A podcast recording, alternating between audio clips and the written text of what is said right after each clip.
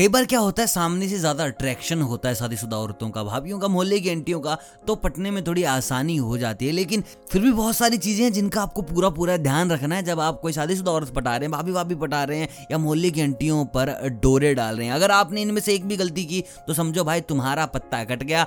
Bye bye खत्म। उससे पहले आप मुझे कमेंट करो कि कहाँ सेटिंग करने में ज़्यादा मज़ा आता है? अपने से बड़ी औरतों के साथ या अपने से छोटी लड़कियों के साथ या बराबर वालों के साथ? Do let me know in comments और चलते जानते हैं गलतियाँ क्या क्या है। पहली गलती don't be the first mover भाई मत चलो, पहली चाल चाटे पड़ जाएँगे।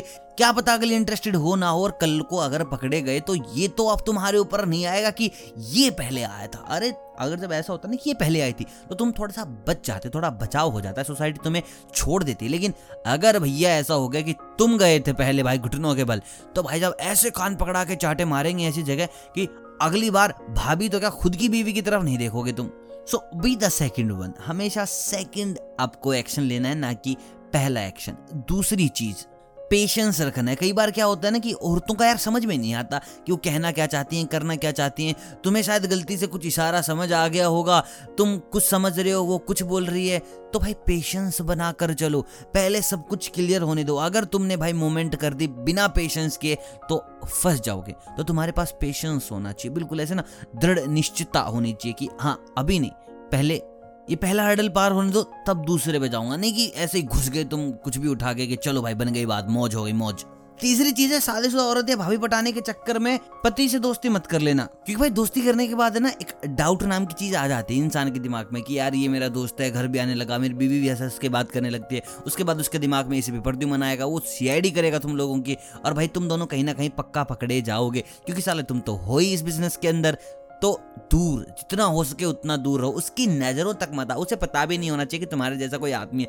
थोड़ी बहुत भनक होनी चाहिए कि हाँ दूर का कोई है ऐसा ऐसा। लेकिन भाई, जितना क्लोज आओगे उसके पति के, उतना ही दूर होने के चांसेस हैं उस औरत के। तो दूर रहो। आज का आखिरी और सबसे सोलिड ज्ञान, ये अंटियाँ भाभियाँ तुम्हारे पास कब आएँगे? जब इनका पति से झगड़ा हो गया, जब इमोशनली बहुत ज़्यादा ब्रेक डाउन हो गया कि नहीं, कोई कंधा चाहिए तो उस वक्त तुम्हें कंधा लेके खड़ा रहना है। ना कि खड़ा करके वहाँ पर खड़ा रहना है। समझ गए तुम बात को? भाई, ये इंटेंशन समझ में आ जाती है औरतों को कि तुम्हें क्या चाहिए? तुम किस लिए पीछे खड़े हो? अगर तुमने उस वक्त अच्छे से सपोर्ट दी, अगर तुमने उस वक्त अपनी पेंट से नहीं सोचा वाक्य में तुमने उसको इमोशनली सपोर्ट किया ग्रो किया, उसके लिए हमेशा खड़े रहे उस वक्त जब उसको ज़रूरत थी। तो जो तुम्हें चाहिए है, वो तुम्हें खुद आगे से मिलेगा, ना कि तुम्हें वहाँ जाकर भीख मांगनी पड़ेगी उस चीज़ की। तो सबसे ज़्यादा चीज़ ये है कि जब तुम फ़र्स्ट या सेकंड इंटरेक्शन में हो तो ये चीज़ें दिमाग में मत रखो। जब तक सामने से चीज़ें तुम्हारे ऑफ़र ना हो, तब तक ऐसे रहो, बस महात्मा बुद्ध कि हमें तो भैया कुछ चाहिए नहीं ज़िंदगी हम तो ज्ञान देने आए हैं, बस। ये चार बातें मोटा मोटी जो आपको बिल्कुल भी नहीं करनी है, शादीशुदा औरत से सेटिंग करने जाओ तब। बाकी सारी चीज़ें आसान है, बहुत सारी वीडियोस बनाकर डाल रखी है। कोई भी देख लो, भाभी सेट हो जाएगी अंटी सेट हो जाएगी, कोई भी शादीशुदा औरत तुम्हारे प्यार में पड़ जाएगी, बस। आज का क्या नहीं समाप्त होता वीडियो कैसी लगी यार do let me know comment करके बताओ, अच्छी लगी, बुरी लगी। और हाँ ऐसे अपडेट्स के लिए चैनल को सब्सक्राइब के साथ साथ बेल आइकन भी दबाएँ, ताकि आपके पास सारे अपडेट्स पहुँच जाए। मिलता हूँ बहुत जल्द, तब तक आप सभी को अलविदा।